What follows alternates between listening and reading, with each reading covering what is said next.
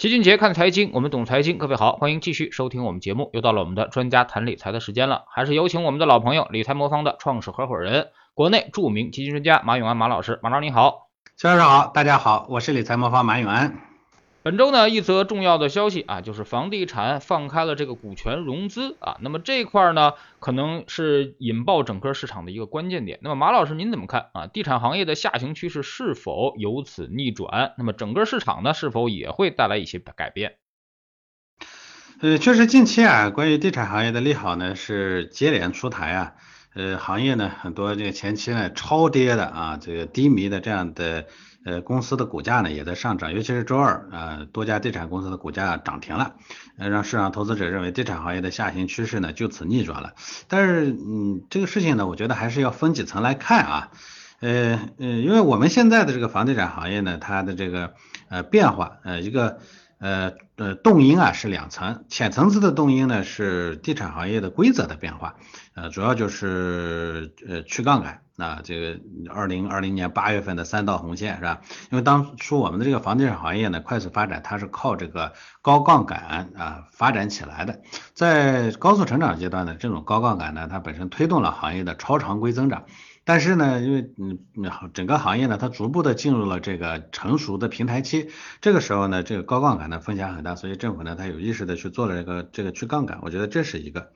那么，呃，第二呢，就是它还在政策上呢做了一个呢，就是去周期啊，把这个呃呃集中供地啊、预收资金监管啊这些呢，它都把它收紧了。所以呢，这个呢，我觉得是一个呃浅层的呃逻辑。当然，深层次的逻辑呢，我觉得还是整个地产行业呢，它确实是在从。这个高速增长的一个欣欣向荣的阳光行业、朝阳行业呢，正在逐步的变成一个成熟行业啊，这个呢就代表着它，咱们说拿增长曲线来说呢，前期的高速成长逐步的进入了那个平台期，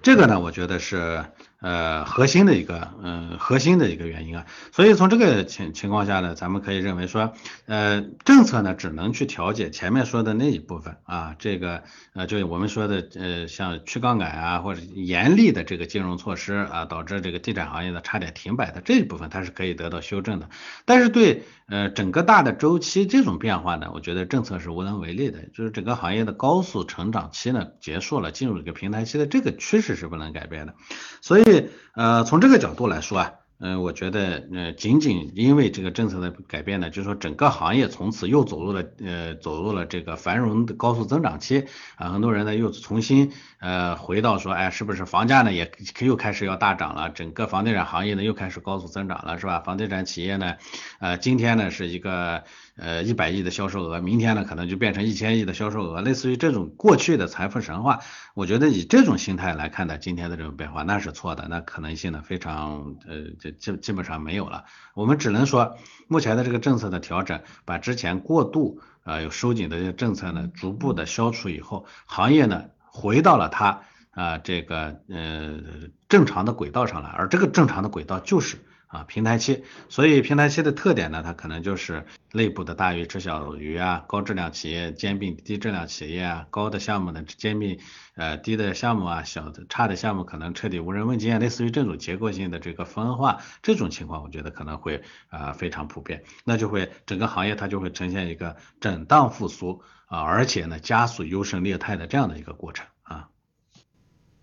呃，房地产我们都知道是周期之母啊，那么它。上下游产业链实在是太长了，所以说呢，每轮周期啊，一般都是以房地产的复苏为基础啊。那么房地产带动了整个它产业链复苏，那么包括什么建材啊，包括地产后周期的一些家电销售啊，包括一些汽车呀，甚至这个各种各样的这个这个电子化产品啊，那么都会。啊，带动着这些整个行业的复苏进程啊。那么马老师，您觉得啊，那么这次这个房地产融资松绑啊，那么能不能推动我们整个经济的快速复苏呢？我们说呢，肯定会有作用。呃，我觉得咱们对房地产行业啊，这陷入了这个我们说非此即彼的这种一种心态。呃，房地产行业在任何一个成熟的经济体里头，都是呃整个经济里头非常重要的一个组成部分。啊，比如说美国啊，这么这么成熟的经济体，大家都知道美国是高科技大国，对不对？但是美国的整个经济体系里头的房地产的占比呢，仍然是数一数二的啊，它占比是非常高的。因为，嗯，财富的落地啊，无非就是土地啊、房子，是吧？你这个，呃呃，我们的这个这个这个这个居民的财富呢，也很大一块的，最终一定是落在房子身上的。所以，首先我们讲说，呃，房地产行业呢，它不可能是一个你又能把它掐死的行业啊，这个是不现实的。我们一直讲的说，嗯，以前呢，我们总觉得房地产行业是个暴利的行业，就跟挖煤一样，是吧？挖金子一样，是吧？只要进去了，就变成房老板了。那房老板了一下就变成这个暴富的代名词了。这种心态呢，它是不对的，这是从从前我们犯的错，这不能说犯错，是从从前我们的一个状态。但是我们现在呢，马上又摆到另一个极端的，就恨不得把它掐死。像我们之前呢过度激烈的这个房地产政策，实际上就是因为你把整个行业的流动性，呃，现金流给掐死了嘛。这个世界上没有任何一个行业是经得起现金流被彻底掐断的。你像我们以前的政策上的这个三条红线，基本上把这个从银行拿钱的这个去路呢就给堵死了，呃，融资的这条路呢就是发债呀这条路呢也就被堵死了，而且在内部结构上呢，它还加了很多的限制，比如说我自己自己造血也不行，因为房地产企业呢，它 A 项目的钱拿钱拿到了以后呢，它要去 B 项项目上滚动投资，好，它把这个中间呢给掐断了。人为的制造了很多的障碍，这就相相当于把整个房地产行业的现金流给掐死了。你哪个行业能经得出这种折折腾呢？对不对？所以呢，它就变成了一个掉头的断崖式的下滑，这样整个行业。那么，呃，金融呃领域里头啊，凡是这种过度的政策，它会带来连锁效应。你比如说，它原本可能呃债券融资呢，债券不债务债券不至于至于违约。但是你把银行这一端的钱给人掐死了，把人内部资金调动的渠道给掐死了，那他就没必然会违约，而违约呢，掉头回来又加剧了他这个流动性的流动性的危机，所以啊。因为，这其实也说，任何一个行业呢，它的治理呢都是治大国若烹小鲜。烹小鲜是什么意思？你小小心心的去折腾它，你不能上去拿个锅铲乱倒，乱倒就乱倒成泥了。这其实是我们之前呢，在这个领域里头呢，这个过度的激烈，其实我们之前的风雨欲来的这种感觉，就是要把整个行业行行业给掐死，让这个行业不存在。那这这个就从而导致整个行业呢。呃，过度的悲观和过度的萧条，而由此带动的影响它的上下游的，比如说像像前面说的，确实房地产是周期之母，全世界都是这样。那么前前面的什么钢筋水泥了是吧？这些后面的像家电了等等这些是吧？那这些呢，它产业链上串的是非常长的，你中间的这个发动机突然间熄火了，那上下游呢也是一起被啊过度的打压了。现在呢，我们说这个政策呢，逐步的在让，哎，这个行业呢它活过来。啊，被掐死的这个状态呢，逐步的活过来啊，我们不指望它回到前面的那种高速成长的这个，大家也不要抱这个期望，这不可能。如果真的回到那个状态去，中国经济就完了。所以呢，我们呢，但是我们期望它回到一个正常的线上来。那么这个情况下呢，后且它的上下游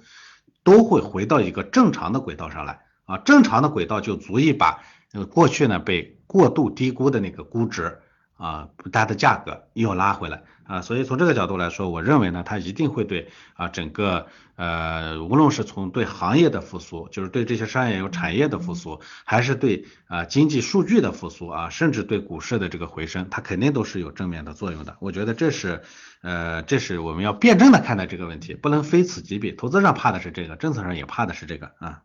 那么我们现在也市场中发生了很多的这个分歧啊，那么有些人呢就觉得这个年底可能要回到地产链的投资主题上来啊，包括布局一些价值，像上证五零啊，像沪深三百啊，像这个整个的地产链的一些呃价值风格的一些布局。那么还有一些分析师认为呢，还是要。在这个高成长、高景气赛道上啊，进行一些布局啊。那么你们怎么看啊？年底的风格的变化，你们的投资组合更倾向于呃把握哪个方向呢？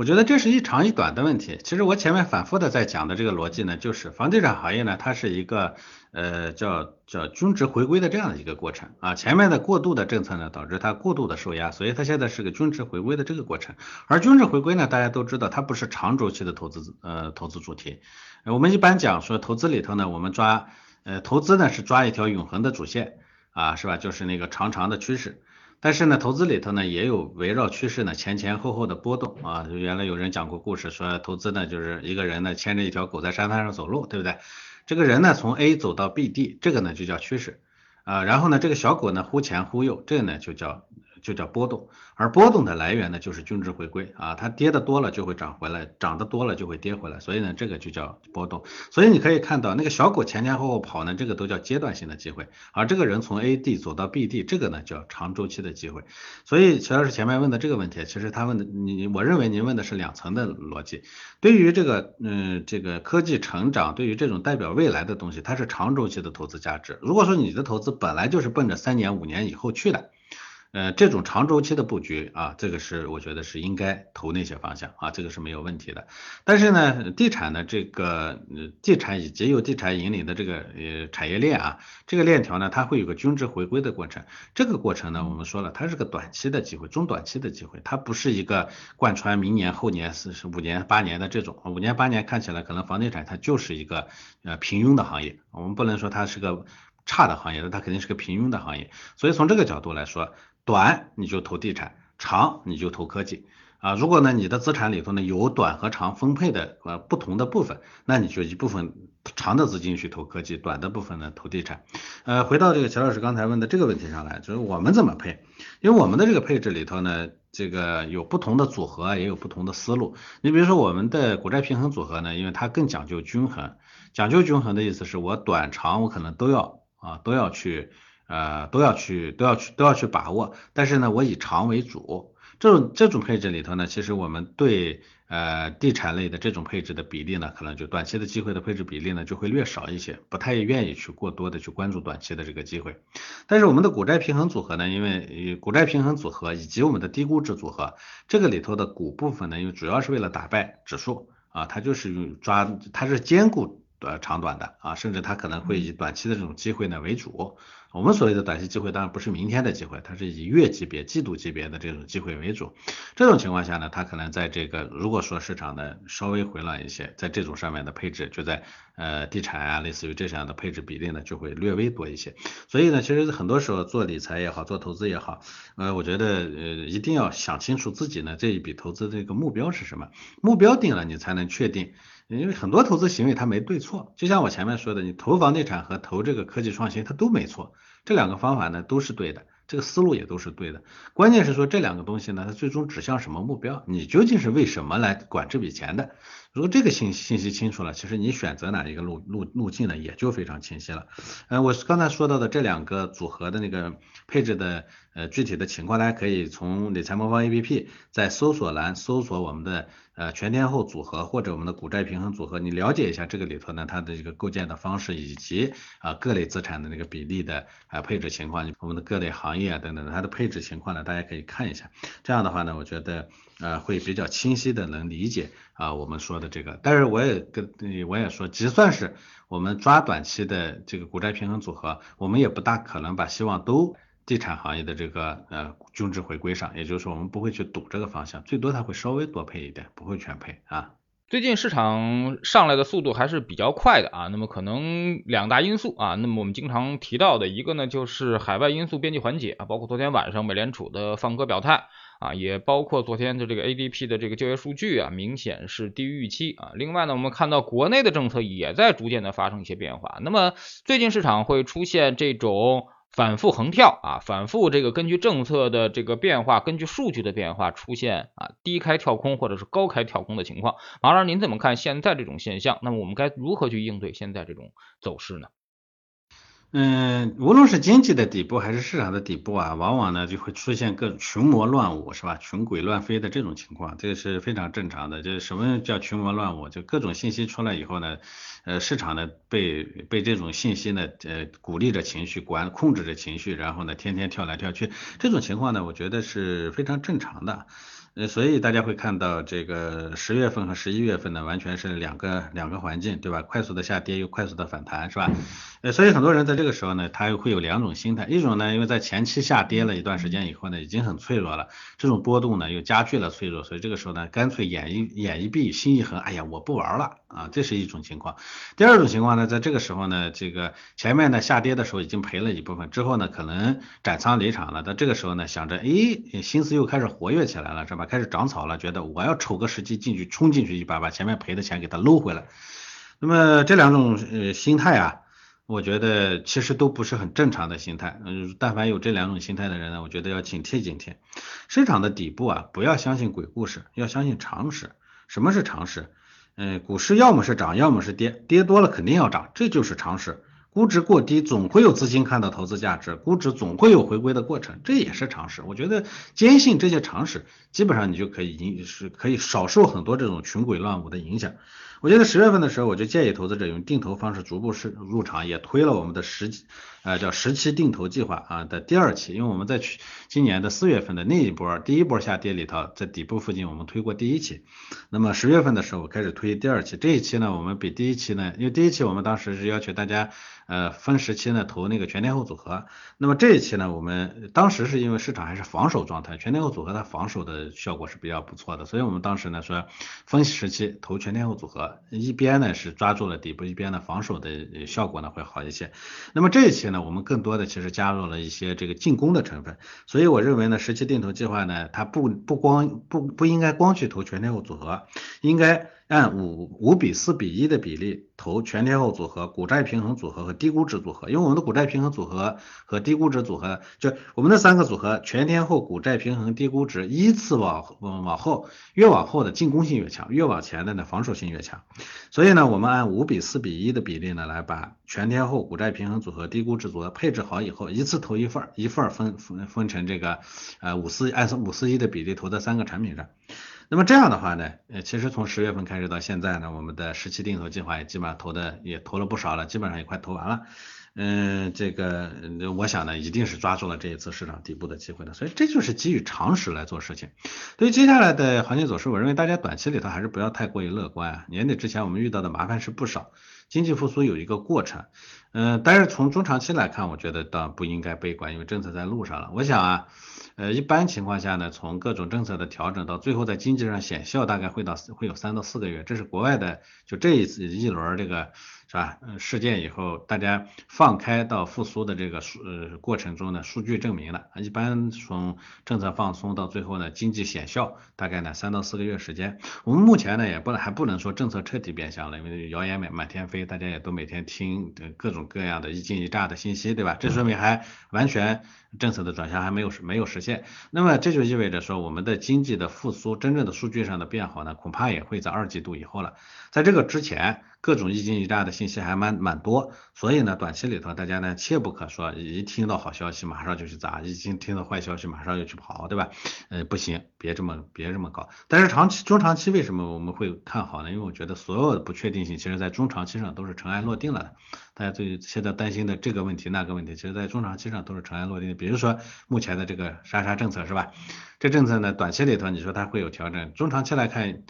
它没什么可选选项，因为这个没钱了，对不对？这就是最简单的逻辑，对吧？所以这个这没什么好好想的。那么从经济的角度来说呢，目前呢，那未来几年肯定是拼经济，没什么说的了，对不对？因为没钱了，你就得拼经济，不拼经济钱从哪里来，对吧？所以从这个角度来说，保经济是确定的。政策的转向是确定的啊，这种情况下，你说你长周期的没什么好担忧的，你担忧什么呢？所以单从行情上来说，股市每次下跌的过程跟皮球落地的过程是相似的，起初刚落地弹起来的速度会很快，越到后面越慢越慢越慢，慢到哎大家都记不起来有股市的时候，哎它突然又开始进进行下一轮的上涨了。所以没有上车的投资者不要悲观，接下来大家还是可以用定投的方式继续投入，可以像我刚才提到的十期定投计划第二期那样。就是说把前分十期啊，然后每一笔呢，呃，这个按五比四比一的比例啊，一周投一笔，按五比四的比例啊，五比四比一的比例啊，这个投到我们的全天候组合、股债平衡组合、低估值组合上啊，这样的话呢，呃，遇到比较极端的行情，你比如上证指数当日的跌幅超过百分之三到五了，你可以多投一份。啊，这样的话，我估计最后的结构呢，可能就会不错。安装页的节奏，我就我觉得最后呢，你一定是成本不高的，而且风险可控的。还是要提醒一下，理财魔方最近有更新 APP，大家可以在应用商店做个升级。如果你的 APP 是最高版本，那么在首页就能看到我们的组合，包括全天候组合、国债平衡组合等等。如果您首页没有找到，也可以在搜索栏里输入相应的组合名称，就能直接查询到了。好，非常感谢马老师今天做客我们节目啊，我也是非常同意马老师的这个观点啊。那么现在呢，市场大家的预期啊，都是觉得放松之后，整个经济就会平稳复苏啊，直接复苏啊。但是其实呢，这个经济复苏啊，它总要有个过程啊，甚至呢，这个过程并不是一帆风顺，甚至会发生一些曲折，而这些曲折现在啊，就对市场来说就是预期差啊，大家还没有想到这些曲折到底会是什么东西啊，所以说呢，这块呢可能会未来有一个反复的一个机会啊，呃，我们呢现在认为啊，整个市场已经进入了明显的右侧，也就是说未来啊。市场向上的概率会很大，这个位置呢，我们要保持持续上的长期上的乐观啊，但短期上呢，控制仓位啊，跟市场共舞啊就可以了。非常感谢马老师，再见。好的，再见。